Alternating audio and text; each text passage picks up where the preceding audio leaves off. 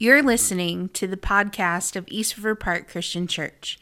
If you'd like to find out more information about the church or donate to this ministry, please visit us at eastriverpark.church. We pray that this is an encouragement to you as you grow in Christ through the local church. All right, everyone ready? As there will ever be. All right. Hey everyone, welcome to another Behind the Message with Jason. And Chris? And Jason. Yeah, I feel like the introduction should be Jason and Jason and Chris. What do you think, Chris? you sit up, s- close the door. What do you think? Think about that? Whatever. I told you that we needed to come up with little Oh, little- catchphrases. Catchphrase. Yeah. Um, I don't know. We'll think about it. Maybe when we relaunch Behind the Message in the fall, which means we only got to this one and maybe two more weeks, and then we'll take a Behind the Message break. Um, so, just so people know, uh, Justin, our our elder chairman, uh, told me at my eval yesterday that no one listened to my podcast. So, didn't he? Didn't he, guys? He did. He did. Yeah, he said it in a nicer way, but um, yeah, I know. But we showed him. Sorry, my daughter is calling me on her Kindle tablet. Here, hold on. Let's let's open that and see it real quick. Hold on. Let's make sure it's not a perfect. Love you, Dad. Aw, love you, Dad. Hmm.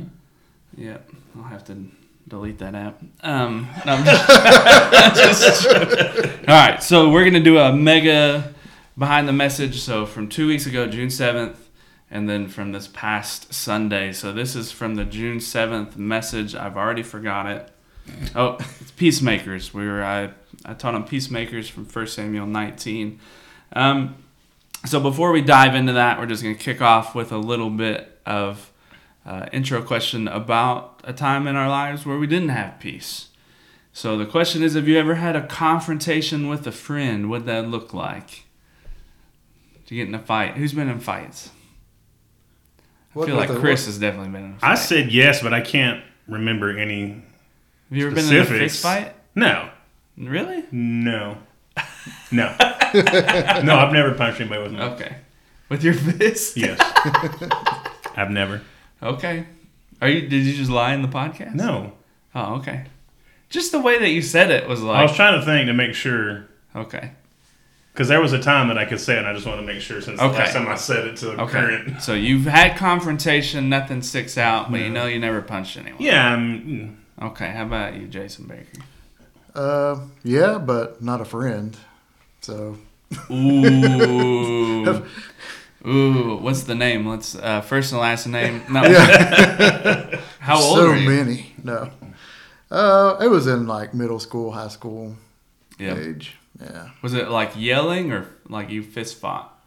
Um, there were a couple times there were fists, but I was getting picked on. So Oh, all right. yeah, Well, you got punch a bully. yeah. still got paddled for it. So By who? Principal. Oh man, welcome to welcome to the '90s. Yep. So, yep. Um, mine was actually after Bible college with a Bible college friend. Yeah, we were in uh, uh, Texas visiting family, and uh, my buddy Daniel was watching our little pug. At he like took our pug and, to the house, and I forgot what we were fighting about on the phone, and it just turned into this shouting match of like, um, like a Jerry Springer shouting match, like things that I would never be proud that people know that I said, and we're yelling like just violent, terrible words to each other, and then uh, I came home and we apologized, and that was it. Now we're still good friends. He's a pastor in Texas now, and ironically, he moved to Texas and is a pastor. And um, but yeah, that's probably my biggest one. I'm not much of a fighter, so I don't know. All right, well, let's go through this. First Samuel 19, 1 through 7. This question for all of us. What do you think some people, or why do you think some people never find relational peace in their life?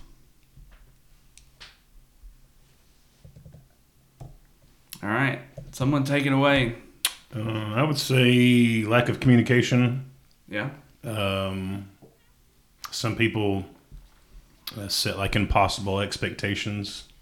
Mm, that's good. And I said um, being unable or unwilling to commit Yeah, those are all good to the process. to the process. Baker? I think in relationships, you've got to bring the peace with you to start with. So they don't have their own internal peace. So they're not ever going to have peace relationally with anyone. That's insightful. Yeah. so I'm glad, glad we brought you on this podcast. Get some real answers in here. That's good. Did you have more? Sorry. no, Oh, okay. pretty much it. I thought you were looking at your notes. I was like, oh. So, um,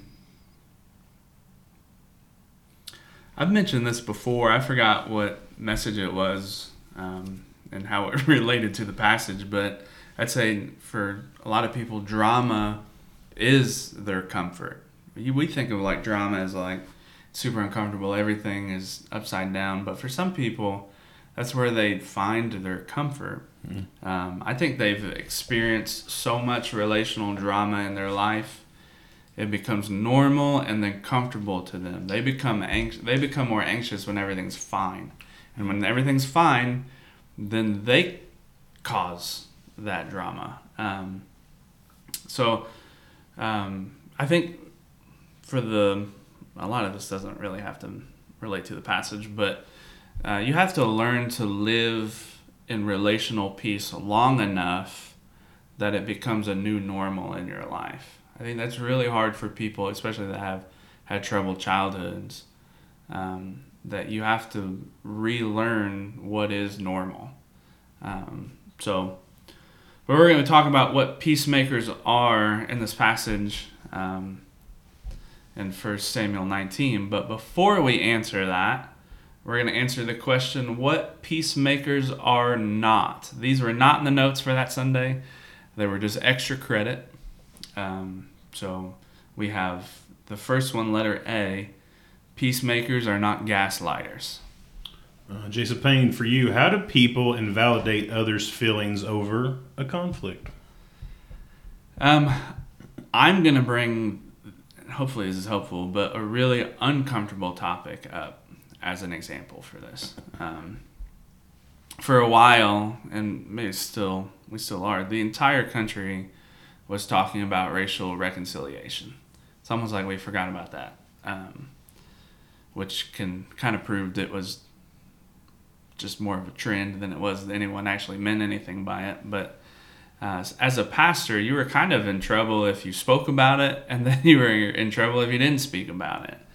Um, but what I did say and continue to, to believe during all that is um, that when I have black brothers and sisters in Christ uh, that I actually know, and they're telling me, hey, Jason, like something isn't right, my first peacemaking response should not be, well, that's all in your head, or all lives matter, just true, or um, you're just buying into some woke agenda, maybe that is true, or even racism doesn't exist anymore. And that, those are the kind of responses you saw even in the white evangelical circles. Um, I don't. That's not peacemaking.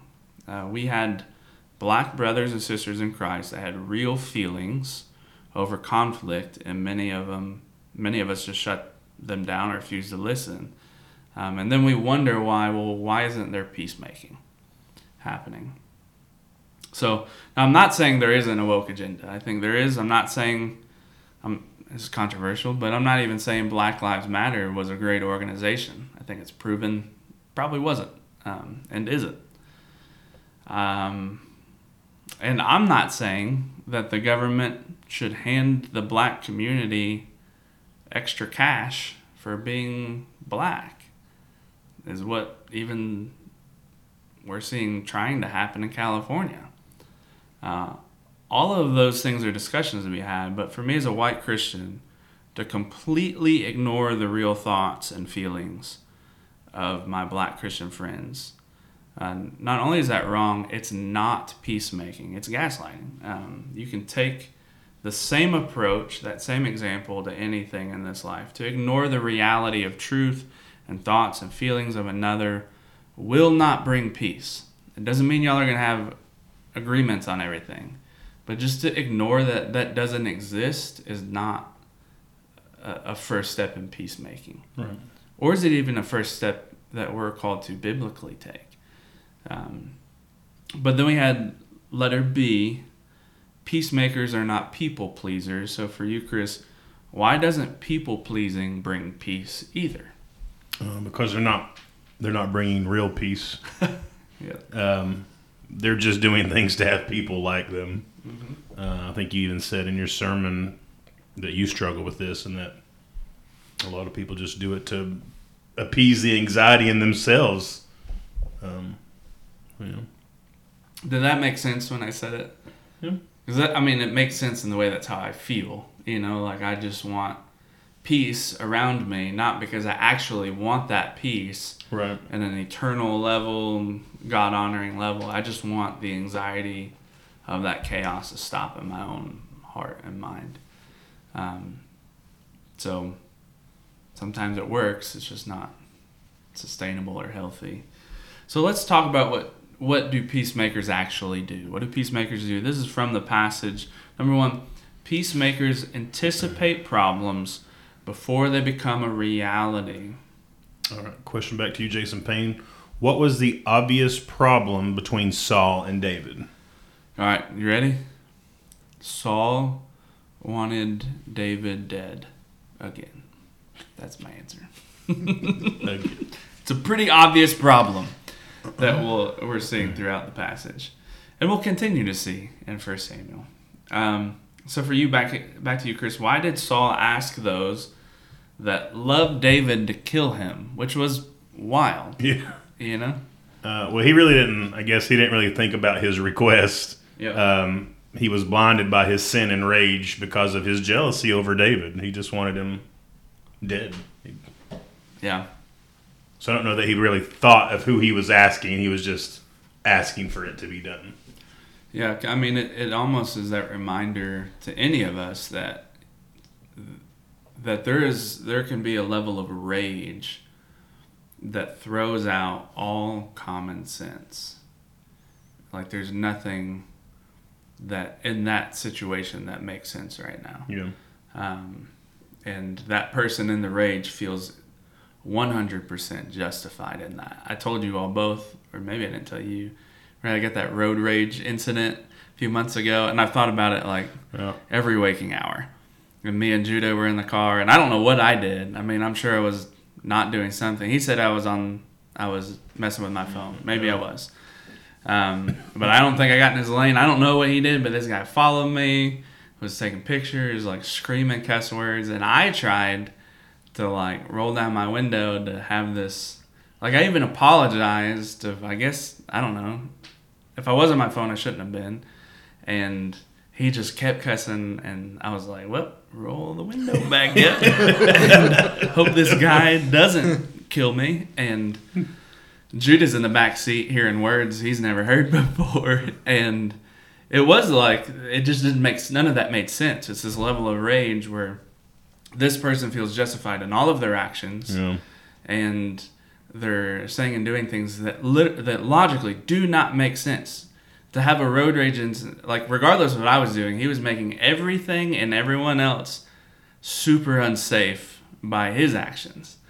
Um, so it's the way rage can can blind us. Um, all right, Baker, how can we anticipate problems in our lives? I think um, being vigilant um, with their heart and their thoughts, uh, like being introspective, because I think that's where the vast majority of our problems come from. Um, you know, being honest with ourselves, uh, repent. Um, it doesn't mean problems won't come to us, but it puts us in a place that if there are problems coming from an external source, we're more prepared for them anyways. Mm, that's good. So Did you go to Zaxby's? Yeah, I take Hunter to work. Yeah. Did he get you Zaxby? Did No, you he order gave like me a a meal? drink. Oh, a drink. No. All right. I, I keep forgetting he works there. I didn't go see him. Oh, yeah, he likes it. Uh, Jason Payne, back to you. Why is it important to anticipate problems early? I think in the message I went on some rant about anticipatory leadership, but let's just keep it simple here. At least when it's relational, um, you might be able to resolve something as a misunderstanding before it actually is a major conflict. Sometimes you have issues relationally in your life and you're like, we got beef with each other or there's issues going on. And if you were to just address that early, both parties might find out and like, oh, we're fine. You know, like we just didn't, we weren't on the same page. We weren't thinking about the same thing, and we thought we were. Um, so that's helpful because if that if, that doesn't dissipate on its own, it can fester and turn into major relational conflicts. Just when it was just a misunderstanding at the beginning. Um, I'd say most importantly, we anticipate those problems because you might be able to catch sin before it grows in the Mm. dark and kills, Yeah. which I'll talk about in the study group tonight. We're doing with in James um, about sin that that stays in the dark will grow, and I think usually we put sin away and just like I think it'll go away on its own, or people will forget about it.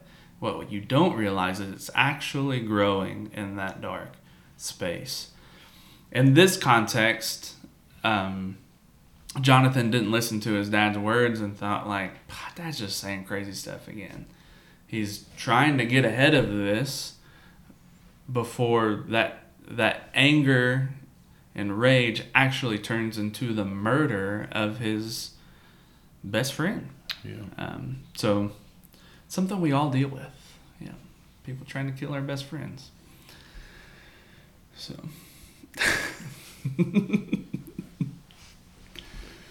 all right, I didn't sleep a lot last night. If it's sorry, Didn't didn't wasn't it's that hard. Look, all right, so we did staff ev- our yearly staff evals yesterday. That's seven meetings throughout the day, and since I'm was I was evaluated, I feel like twice. So really, eight meetings for me. and then you leave, and what I let? Would we leave around 9 Like I can't just go home and go to bed. Like I gotta think about other things. So I stayed up and played video games like an adult. played. Uh, have you beaten Hogwarts yet? I haven't played it. I'm Do you own it? No. All right. Well, never mind. All right. Let's go back to what we're at. Two peacemakers confront the issue with urgency. Baker, why should we be urgent in our confrontation? Um,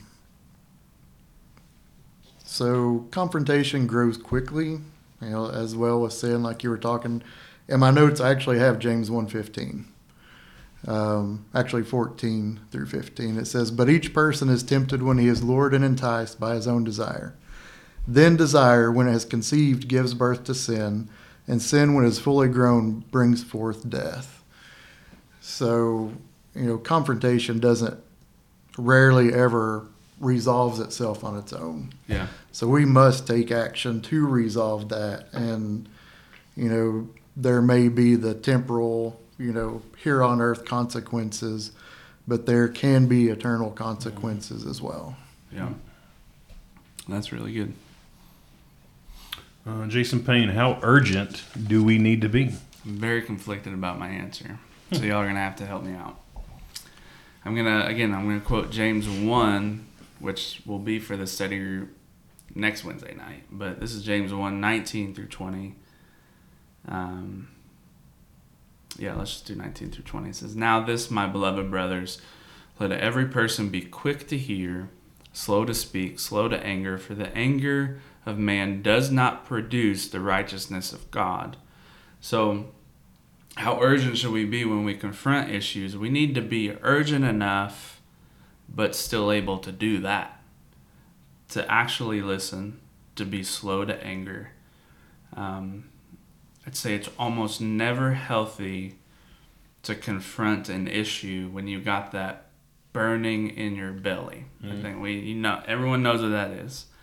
Um, or you're unable to calmly talk about the issue without that burning in your belly. If you can't do that, maybe you don't need to confront that issue just yet. Um, now, I'm conflicted when I say that because I think, well, did Jesus have that burning in his belly when he's flipping over tables, you know? Or was he like, look, I feel I'm completely cool right now, guys. I'm calm. And he's just flipping over tables. I think there was a level of, of, of physical, of anger and righteous anger in that. So maybe there is a time for that. Maybe. Um, but we often turn that into sin, unlike Jesus. Um, yeah, we we're we're not flipping over tables in righteous anger for the most part. Right. Um, uh, another of my points that I think I've had to learn since being here, we need to be urgent in confronting others, but not more urgent than the Holy Spirit. So I hate confrontation. Um, and I hate it so much that I don't avoid it, that I want to address it right now and get it over with. Uh, and you can probably go through that in premarital counseling. They'll talk about like how do you handle each handle conflict. Um, but like when Corey and I get into an argument, she needs to decompress on that, and I'm like, no, we need to fight about that right now and figure it out and get it over with. Um, and I've had to learn to give her space to deal with that, and that's okay. Um, I think the same thing here. I used to think it was a healthy and uh, amazing trait of my personality. like the East River Park has shown me that like I was actually being immature and allowing my anxiety to rule my leadership. Like I wanted it over so my anxiousness could stop. And so what I mean by all this is I need to give people, we need to give people space, if they're a believer, space to actually pray and read the word on their own. I need to give space for the Holy Spirit to confront them in their sin. Um, so if it's not life or death, uh, I it can wait a few days, and I have not been um, great about that. So I'll get. Can I give a, you know another example? A few weeks ago, or actually this sun, that Sunday, someone said something to me about a situation in our church, and I picked up the phone in the driveway when I got home from church because I was like, I got to deal with this right now. It's gonna make me anxious. And it wasn't a big deal. And I think in that moment, it, it could have been a healthy phone call. But it was also that reminder of like, Jason, slow down. Like, it's fine to give things a few days. Like, um, so there's this, there's a time frame in there, but hopefully that's helpful. So back to you, Chris. Does ignoring issues ever help that situation? Not in my experience. uh, it usually makes things worse. Yep. Should give me some practical examples with. Question to ask for that. Yep. All right, three. Peacemakers highlight all the good things of the situation. Um, I didn't like that point at all. That's why I tried to clarify some of that in in the message, but um, and hopefully we'll find clarity here too. But for you, Baker, what do we learn from Galatians six one about peacemaking? So Galatians 6 1 says, Brothers, if anyone is caught in any transgression, you who are spiritual should restore him in a spirit of gentleness. Keep watch on yourself, lest you too be tempted. So, um, you know, as this is talking about church discipline, Um, but we're to approach our brother and sister um, that it's in a transgression with the goal to seek restoration with gentleness, you know, speaking out of love and truth. And, you know, it's hard sometimes to have that balance. Mm. You know, you can go one too far one way or, or too far the other. But I was just kind of thinking of the body of Christ. You know, our body, if we injure a part, the rest of the body comes forth to try to bring healing back to Mhm. that part of the body. Yep. So I think, you know, just that visual for me helps with thinking about this verse. So, Yeah. You ever uh, had like a lower back injury, and if one side is injured, your body like looks crooked, and it's because your body is trying to compensate for that injury so it can heal. But like you can look at yourself in the mirror, and you just like look like a crooked human being.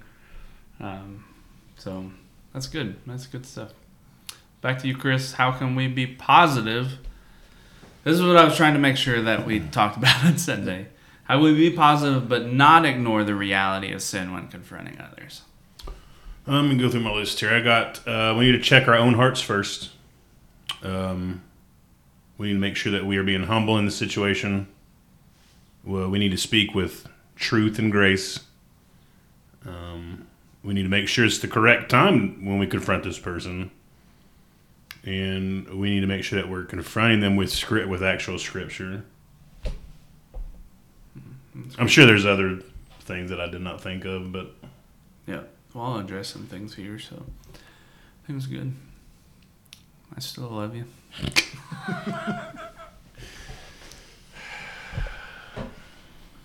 it's hot in here. Do y'all think it's hot in here? I'm under a vent or below a vent or something. All right. All right, we're up. You got to ask me a question. Okay. Jason Payne. Should we always share positive things when we confront others? That's where I wanted to clarify. Uh, the goal of peacemaking is not to sh- just share positive things and hope everyone gets along. Um, I'd say, in fact, that's exactly what false prophets do in the Old Testament. They refuse to share the truth. Um, you got conflict and confrontation, and they would not share the truth. They shared a false positive future to the king and the people. Uh, so I would say we should always be positive in the sense that we're always hopeful. Um, we need to make sure that we aren't false prophets, that we're paint that we are not painting a false positive reality when confronting others. Um, because the truth is, that person can choose righteousness and their future still not necessarily be positive. So um, we want to be hopeful. Maybe that would have been the better way to put point three. Peacemakers highlight all the hopeful things of the situation. That would have been a better way to understand the passage, but Next time. next time I'll do it. Next time I'll do it. So that's all right. I don't have perfect points. That's why we have the Bible. So number four, peacemakers restore relationships that were broken. Baker, what did the restored relationship look like for Saul and David? so Saul swore that he would not put David to death. And then, yeah, this week Sorry. seems like that's happened before. And so uh, then Jonathan brought David back into the house before Saul Yeah. into his presence. Yep, everything's a good, happy ending to a complicated story All right. them this week. Uh, Jason, does restored relationships mean that everything goes back to the way it was? I'm gonna put yes and no, but usually no. Uh, in verse seven, we see that David goes back into Saul's presence as before. Mhm. Um, but the question is, do we really think that David, like, didn't side eye Saul when he was near that spear? Like, you're like, I don't know if he's gonna do it again, which he does end up doing it. Um, like, do we really think there's not some trust issues there, even though David's back in the house as before? Um, there's a twofold lie in restoration. Uh, we think restoration first is immediate. That's a lie. Forgiveness can be immediate. Restoration is not. It takes a lot of work to see something restored. And I'd say by God's good grace, it can happen on at least relationships in our life. Um, but the other lie is we think restoration is going back to the same situation. That's why I think people are hesitant to even seek restoration because they think, and maybe even it's the expectation that everything has to go back to the way it was. I'm like, well, I don't know about that. Yeah. I don't know if we're ready for that. Um, going back to the same situation that made everything implode is not restoration. Uh, for instance, like I would never, nor should any elder at this church, would never counsel a woman to go back with her abuser and then pretend like everything will be fine this time because he said he was sorry and we should forgive people.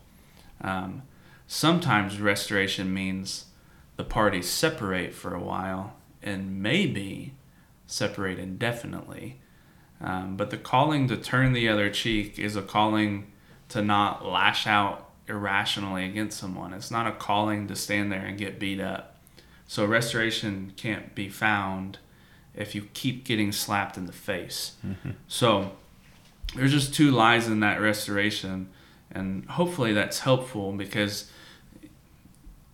usually usually people have a false expectation of what a restored relationship is, and then Yeah. likewise people are hesitant to enter into that restoration process because of that false expectation. If any of that makes sense. Um, so it's a lot of work, and by God's good grace, it can happen, but it may not look exactly how everyone else wants it to happen. Um, so, for you, Fortner, how can we pray as peacemakers for broken relationships? Uh, we just we turn it all over to the Lord. Um, we can pray for peace over the breaking relationship. We can pray to the Lord to mend and restore a broken relationship. We can ask um, we can ask for strength and wisdom to be the person to take the first step in mending uh, the broken relationship. Oh, that's good. So I'm sorry, I'm looking up a passage that we're going to have to read here. Ephesians Um, so the summary point for the message was Christ becomes our ultimate peacemaker. And uh, we have some two final questions here in that space. This is out of Ephesians 2, starting in verse 3. I guess I'm reading out of the NASB. Uh, da, da, da. Oh, sorry, in verse 13. Sorry. But now in Christ Jesus, you who formerly were far off have been brought near by the blood of Christ. For he himself is our peace, who made both groups into one and broke down the barrier of the dividing wall by abolishing in his flesh the enmity, which is the law of commandments contained in ordinances, so that in himself he might make the two into one new man, thus establishing peace. There's more I could read on all that, but how is Christ our ultimate peacemaker, Chris Fortner? Uh, let's see. Christ has made peace between, first of all, God and man Yeah. through his death on the cross, through his sacrifice. Um, Christ has restored us to God, and I would I would say even further, uh, if we are all in Christ, then we're restored to one another Yeah. uh, as as the body of Christ. Yep, that's good.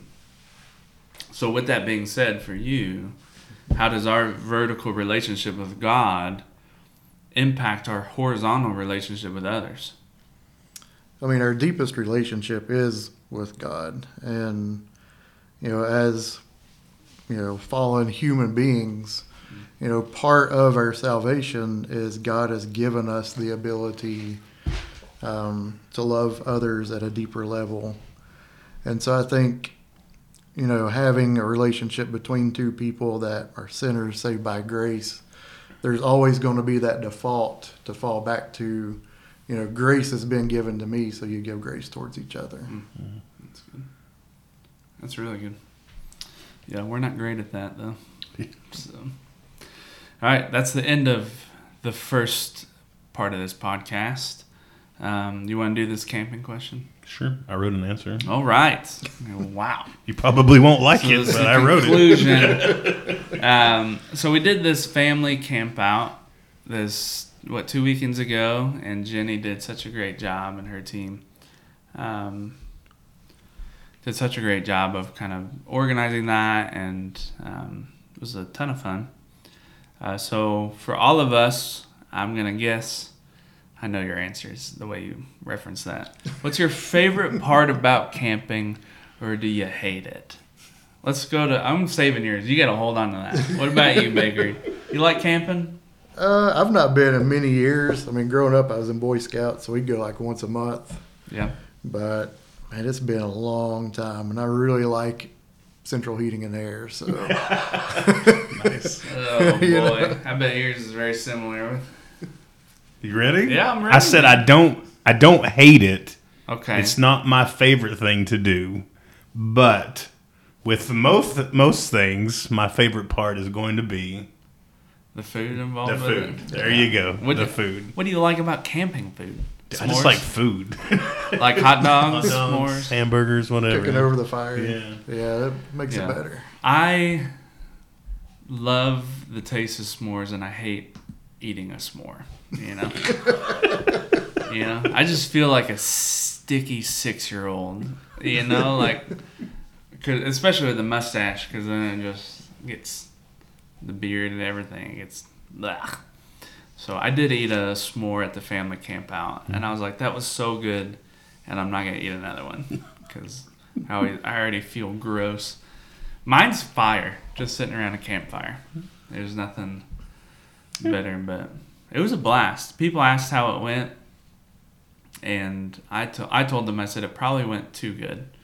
Um, it- everything went so well that we're gonna have to do it again. Um, so because it, it was like It was nice. yeah, like well, and you at some point you left, right? Yeah. So even when At it got, it was getting real dark, and we're around the fire. I'm thinking like, why?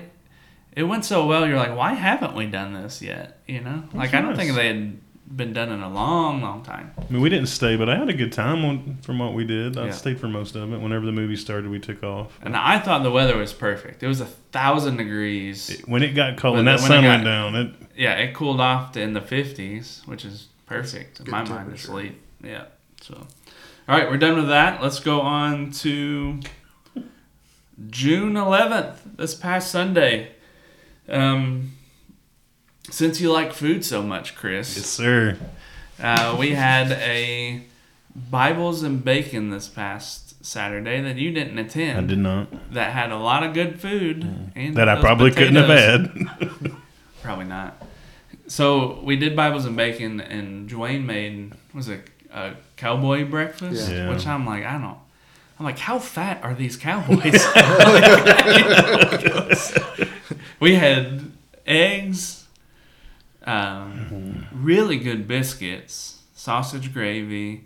He made this like hamburger steak thing with panko. Like a chicken fried hamburger yeah, kind with thing going on. Yeah, it was so good. Then, um, potatoes. potato the good potatoes good potatoes he makes and then uh, like baked beans like with and there I think there was some hamburger thing in the baked beans There was all kinds of stuff in the baked beans. oh man it was it was good. It was good. I told the guys I said we should have kept that porta potty down by the pavilion for all that. It was it was really good. So in in light of all that what's your as we move into this new week what's your favorite breakfast food of all time? I can't eat them anymore, but biscuits and gravy, mm-hmm. and All then right. of course bacon. I mean, you can't go wrong with bacon. Did you not eat the biscuits and gravy down there No, no no, that's a lot of carbs. It is. It is. I've watched someone do it. It's nothing brand new, but the people that rip up their biscuit and then pour gravy on it, I'm like, that really is the better way to do it. That's uh yeah. I've always done that. See, I don't know. Yeah. My dumb brain didn't do that. Like, it's well, it's probably it's in our family because every morning, the past few mornings, I wake up and there's like, it looks like a mouse got into Pop Tarts and put it all over the kitchen table and the floor. I've never seen so many crumbs on a Pop Tart. Every morning, these kids just demolish. There's like at least a leftover Pop Tart on there and crumbs, so it's pretty annoying. Why am I talking about that? Mhm. All right, Chris, how about you? Um, I agree with the bacon, but I I think bacon be eaten at any time, so I didn't label it as necessarily breakfast food. But if there's no restrictions No and I could have anything, it would be French toast. French toast? Yep, I love it. All right. What's your favorite breakfast restaurant? Probably Southern. Yeah. Yeah. I mean, it's about- been a while no, since I've been. commercial, like Oh. big big chain restaurant. I don't really. I don't care. I like Waffle House. I would go to Waffle House over uh, IHOP or uh, Yeah, something like yeah. that. I I enjoy staff. Was infection. there? Um, we don't have one around here. I think we have one close uh, in uh, like Denny's. yeah. I used to like Denny's, but Someone like told me there's Forge a Bob. Evans in Kingsport. There's, There's a one Bob in Evans Johnson City. Boone's Creek. What? Yeah, Boone's Yeah, Creek. that's what. Like, out, yeah. Yeah. sorry, out there. Yeah, I thought they were like, we're done. There's too many other places we I got. used to eat there all the time when I I love Bob Evans. Boone's Creek. We went there a lot growing up. Um, have you ever been to Sawyer's and Pigeon Forge? They're pretty good for breakfast. I don't know. Mine's probably biscuits or gravy, or this is it's kind of a weird thing to say for a breakfast food. Not that weird, but like just over easy eggs. Like a good over easy egg completes a good breakfast. All right, y'all got me hungry, but we got a new set of questions to go through. 1 Samuel 19, 18 through 24. Um, David was right to be pretty concerned because there was war again, and once David got home from victory, Saul threw a spear at him again. Welcome home. So welcome home. David's on the run, so he doesn't die. So the question we were gonna or we answered on Sunday is, where should I run? Three points. Kept them real simple. One, run to the place of encouragement. Chris, where did David run to? Uh, let's see. David ran to Samuel at Ramah. Uh, a few fun facts. We haven't heard from Samuel in a while. Yep. Uh, we left off in chapter 16. He anointed David and then took off for Ramah. Um, if you're curious about where Ramah is, it's about five miles north of Jerusalem. Yep. And it's in the lands allocated to Benjamin. Yeah, Ramah of Benjamin. I, I I'm glad you added that. I was thinking about adding a map on Sunday, and then I was like, I just need to get this message written. you know, like, there was this past weekend was it was so it was rough. I've actually finished this message on Saturday. Yeah, yeah. I know you want to hear that. Yeah, Saturday was at like five o'clock. Like I guess it was Saturday night, which is not what I like to do, but. It was almost done. I was on the conclusion by then, but still. It's a good answer. Uh, oh, you got another one. Oh, boy. How was Samuel an encouragement to David? Um, you, I put what you said in your sermon. Um, there's no, there's a, there's not a whole lot from what we read in that small Right. scripture to go off of, but Samuel uh, listened to David what he had to say, and then he took him in. He actually Yeah. took him in and let him stay with him. So Pretty encouraging. yeah, you, you know, like I doubted myself a lot because, yeah, you're right. It's still somewhat conjecture, but as I was preaching it on Sunday, I thought, no, it is clear. Like David, I mean, Samuel is taking time and really, truly taking David in and listening to him and and housing him and keeping him safe. So, quite the encouragement. So, for you, Baker, why is it important to run to the people of God? Um, for us as believers, the people of God should be a safe place. Um, getting wise counsel, you know, um, having somebody to stand stand with you, to seek God with you, uh, having that support. You know, people petitioning uh, to God on your behalf as well. Yeah, those are good. Uh, Jason Payne, how can we do a better job of encouraging others?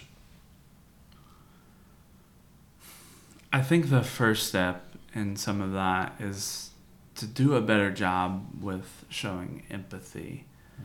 What we're also selfish that all we see is our own problems. Like that we never take time to consider, oh, they're probably going through a lot.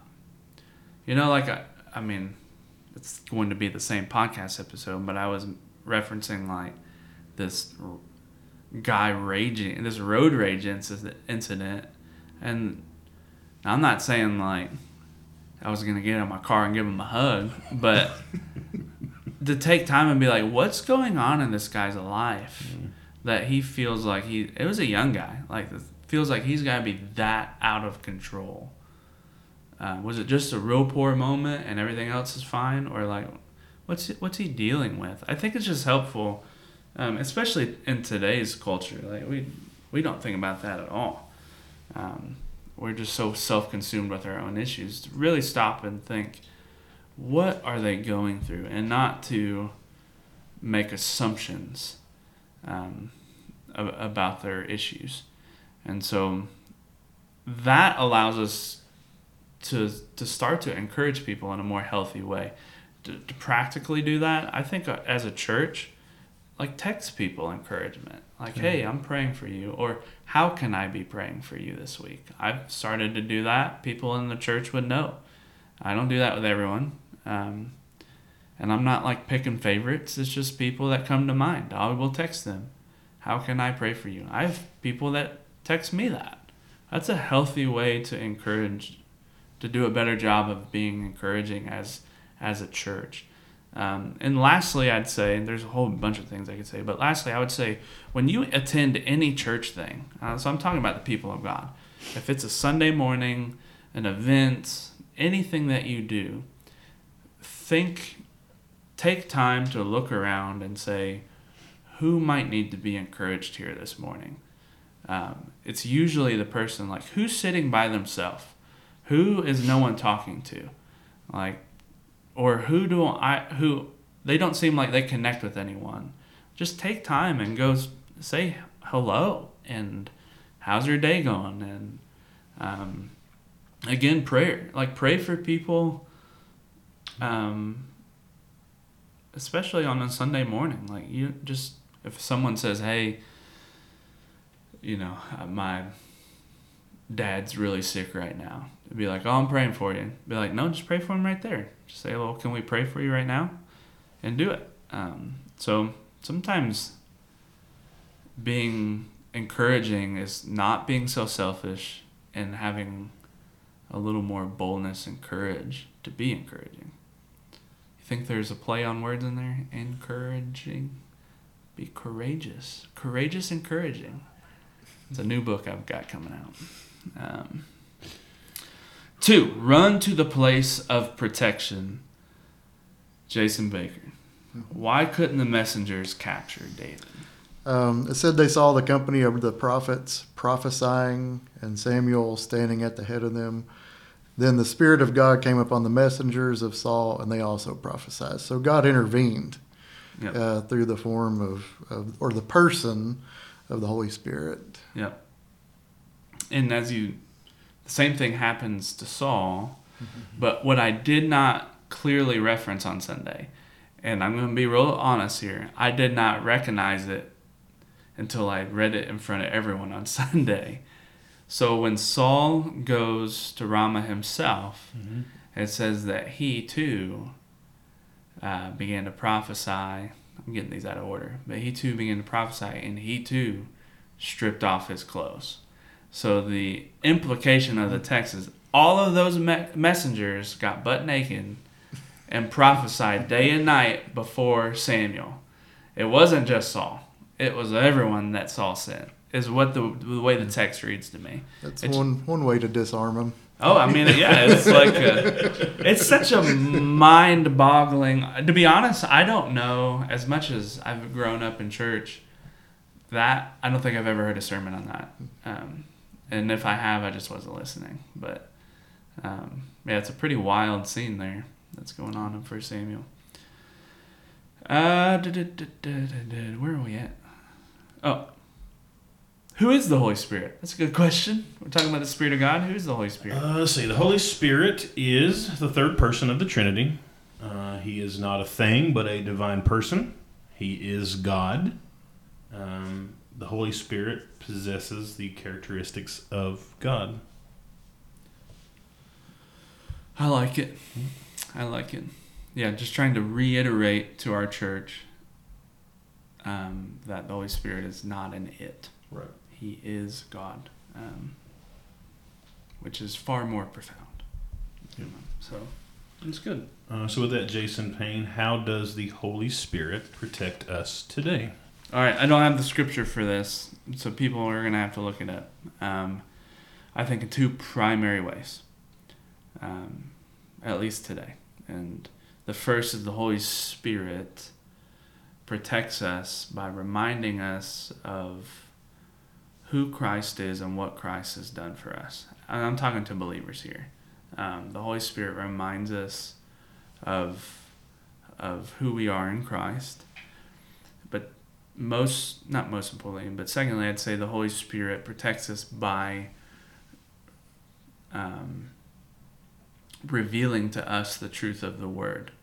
So it's it's God's Word and the obedience to God's Word that it has a protecting agent in our life, and it's the Holy Spirit is the one like you can't you can know things a lot of things about Scripture without the Holy Spirit but you're not going to understand this the scriptures without the Holy Spirit. Right. Um, you can be a really good hearer of the word, but not a doer of the word um, without the Holy Spirit. So there's a lot of protection in that. You're, and that's why we intentionally pray every Sunday. I try to tell people it's not a transitional prayer because I don't know how to transition from my intro point to the exposition of the passage. The healthy model, or just the repetition that we have, is let's stop and pray um, and ask God to reveal the truth of His Word. And not just the truth of what Jason's got to share on Sunday, but what's the Word have to say. And hopefully, I'm I'm online, but not always. I make mistakes, so um, so yeah, that would be some levels of protection of the Holy Spirit. Uh, any others that you all would think of?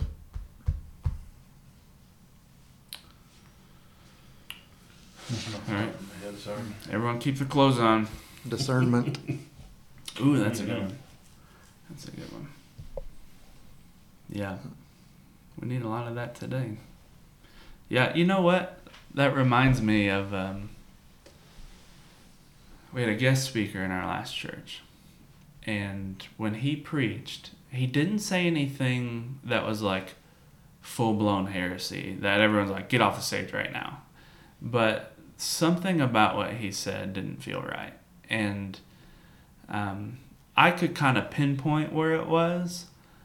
Um, but there was a lot of other there was other staff members and then other people in our church that kept saying like they could kind of like point to a, a part of his message and say like this didn't feel right. And they didn't have a passage in mind a verse in mind. They just something there was a check there. And i'd say that is the holy spirit protecting us. The holy spirit is reminding you even subconsciously of the word and saying like that something there is not right. You should investigate that. Um, certainly a work of the holy spirit to protect us against false teaching. So all right three run to the place of salvation. Uh, baker. How does f- yeah here we go. How does 1 samuel 19 18 through 24 relate to 1 samuel 10 9 through 13 So back in 1 Samuel 10, um, Saul encountered a group of prophets. Says the Spirit of God came over him and he prophesied. And this is actually where the saying is Saul also among the prophets came from. That was its origin.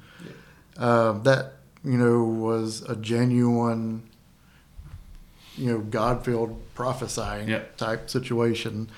But then in 1 Samuel 19, when Saul goes after David and Samuel, he starts prophesying again. Um, but at, at this point, it seems like this is more of uh, God showing Saul who's in charge. You know, it's almost more of a mockery of the saying is Saul among the prophets. Yeah, yeah. No, that's that's a great answer. Um, did anyone? Did you all like? Did that click for? I, I didn't hear from anyone. Did anyone? Did that click for anyone without me referring to First Samuel ten? No. Um, I I did remember that line is Saul also like among the prophets. I knew that was like that's we taught on that. That's in there, but I didn't realize how much of a parallel is there between those chapters. Yeah, it's almost it's a it's a parallel of mockery that that ends up showing Saul naked before Samuel. What a wild scene, man.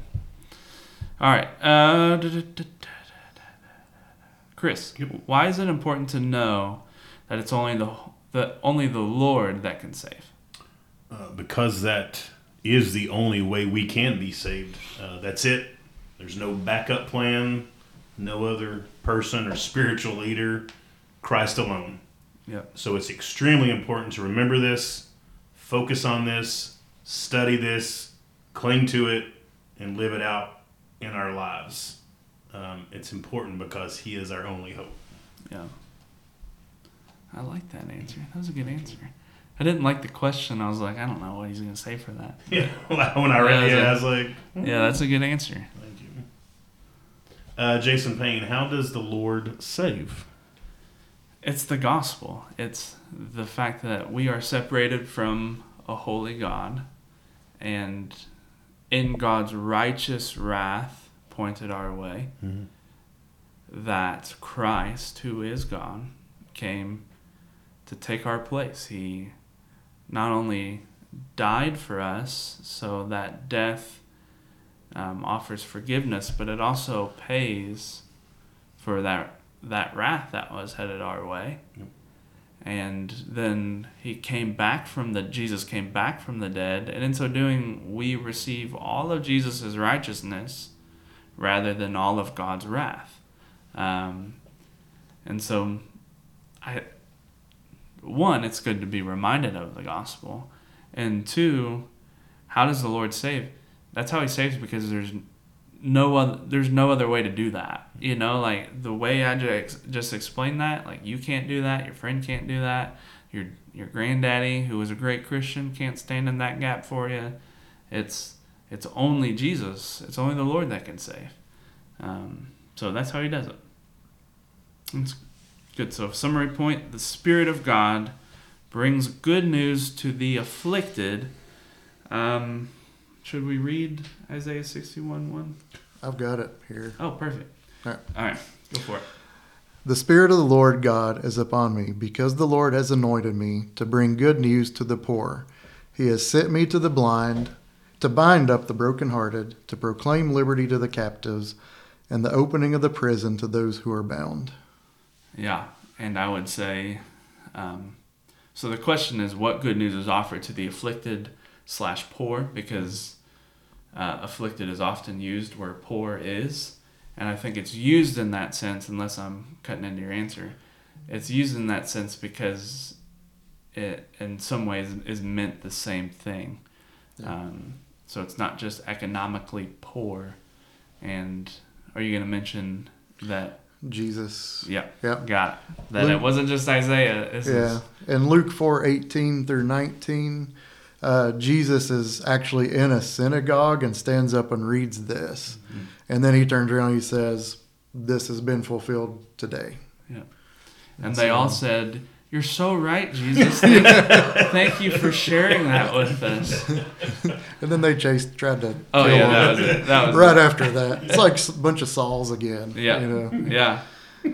Man, So, So I wonder. I'm sure if I was like a super metaphorical preacher, I could have made that. That could have been my whole message. You know, about mm-hmm. David or Saul is chasing David, and then the bad guys chase Jesus to the cliff. You think there's a message in there? No, mm. just say no. That's fine. there's not. Don't worry. it's kind of like when people use Goliath all the time as their whatever, Goliath, whatever's like, in front of them. My my boss is a loser. He's a Goliath. Actually, when I worked, I worked at this homeschool curriculum company in Louisville, Kentucky, and I just did shipping. I didn't do. They didn't trust me to make the curriculum, so it was like Latin. It was a Latin based curriculum, and there was a guy there that did work on some of the uh, Latin curriculum, but he made slings like David and Goliath slings. He did a bunch of research and made these slings and then sold them online and was making a killing, no pun intended, a killing on these slings. and on a break, I don't know if it was a break or we were just goofing off, we went out and um, it was next to a construction area, so there's like a bunch of rocks and a dirt hill. Flinging these rocks, I'm like, that would absolutely kill someone. I mean, it was deadly how fast you could throw, sling a rock. It was wild. But yeah, he was selling these like little pieces of leather, and making all kinds of money. So, all right, sorry, go ahead. So I mean, the good news, you know, it's it's the gospel. You know, it's it's Christ. You know, he, he that whole chapter talks about restoration to the broken. So comfort those for those who mourn. Uh, he's a God of justice. And at the end of that chapter, it talks about we will be clothed by our Savior Mm, or our bridegroom. that's good. So I want to end with this question, and here's why. Um, I'm. I know all of these, most of these answers run to the place of encouragement, protection, salvation. Uh, certainly, we're running to the Lord, but I also made many references of running to the people of God. Uh, however, as I was writing this message, I thought, well, people have tried to do that. They've run to the people of God, they've run to the church, and didn't find encouragement. Found the opposite of protection. I mean, especially in the what we're seeing today. I mean, it's like every church documentary, uh, every news article. It's like abuse, abuse, abuse. A place that should have been a place of protection is a place of abuse. Um, and I think even run to the place of salvation. People are, you're hopefully the gospel is being preached. All these people are coming to church and they're just trying to, they're being preached at how to live a better life. And they're like, yeah, but tell me, you know, how do I get a new life? um, so my question is, when should you decide to leave a church? Like if you ran to that place and it wasn't these things, you ran to the place that what none of it was encouraging, none of it offered protection, none of it was preaching the gospel. And I know some of the answer is already in what I just said, but when is it time to be like, I need to leave the church and go to it and go find another church? Who wants to go first? All right, Baker, you're up. okay. Um, you know, I think, of course, if the gospel is not the central message of the church, you know, God's, and that's the center of God's word, not that it's not just taught, but that people aren't living by God's word. Yeah. Because I think if you find a church where that is going on, you're going to find that haven, that security that you're looking for. So, you know, when, when people, when the church is not teaching the gospel and when the people aren't listening to the gospel, Mm. um, it's at that point it's time to go. Yeah. How about you, Chris? Yeah, I was on uh, kind of along the same lines as him. When a church clings to false gospel and or doctrine, um, but also put in here after, and this wouldn't be every situation, but after speaking with the elders of the church, Yeah. There's no resolution, um, and then also after much prayer and consideration, I don't think it's something that. I mean, some of the situations that you name are pretty obvious that you should, Right, be, right. but um, if it's a not so obvious a scenario, then after much prayer consideration, I don't think it's something that should be taken lightly or, or quickly necessarily. But Yeah. Yeah, I think those are good. I, my my list will just kind of go through what uh, points one through three. But when you run, like, when is it? When do you decide it's time to like? I think I need to find another church. It's not the question. Isn't like, well, no one. I don't feel encouraged anymore. No one's encouraging me. I thought, well, I don't know. Quit being so selfish and encourage someone else. Like, why did you decide to make this about you? And make it a ministry goal to encourage people that you gather and worship together with. And crazy enough, when you do that, you'll also be encouraged. So it's not, we should never like go to a church and say, or leave the church because no one, I don't feel encouraged anymore. I'm like, well, just because no one said anything nice to you that Sunday doesn't mean it's not an encouraging church. Right. You go encourage someone. Um, so that would be a big one. Uh, when we talk about a place of protection, when the local church, the church that you're at, refuses to call out sin in its Mm. own body, you're looking at a place that's not going to protect well. And not even call out sin, but that no one's this might sound confusing. No one's protected from uh, having that having sin called out in their life. You know what I mean? Like so, if you want to place a church, a local church of protection, you're making sure like the the leaders are not scared to protect the flock by calling out sin in their own in the congregation, but likewise, the leadership is not so uh, guarded and um, like on such a pedestal that people can't call out their sin either. So there must be a mutual um, calling out of sin. I know you mentioned even before we recorded. Um, well, I guess I'm not gonna say this on a Sunday morning, but uh, that you're candidating, Jason Baker's candidating as an elder. And so you sat in on some of most of the staff evals yesterday, and you mentioned earlier that that the transparency of the staff was um, encouraging, and I think that's that's the way it should be in the church, where the staff can be transparent because it's not like staff deal with sin, I deal with sin, and that needs to be mutually called out, like to to grow. And I, I'm not saying that like there was a bunch of sin confession yesterday, but it's that culture of a church that no one's above being confronted of sin. Um, and then lastly, it's simply if is your church preaching the gospel? Um, if this church stops preaching the gospel, go find another church. I give you permission right now. Not that you need it, but um, it's preach the gospel. I'm hesitant to say stops preaching the word because um, people have different understanding by that.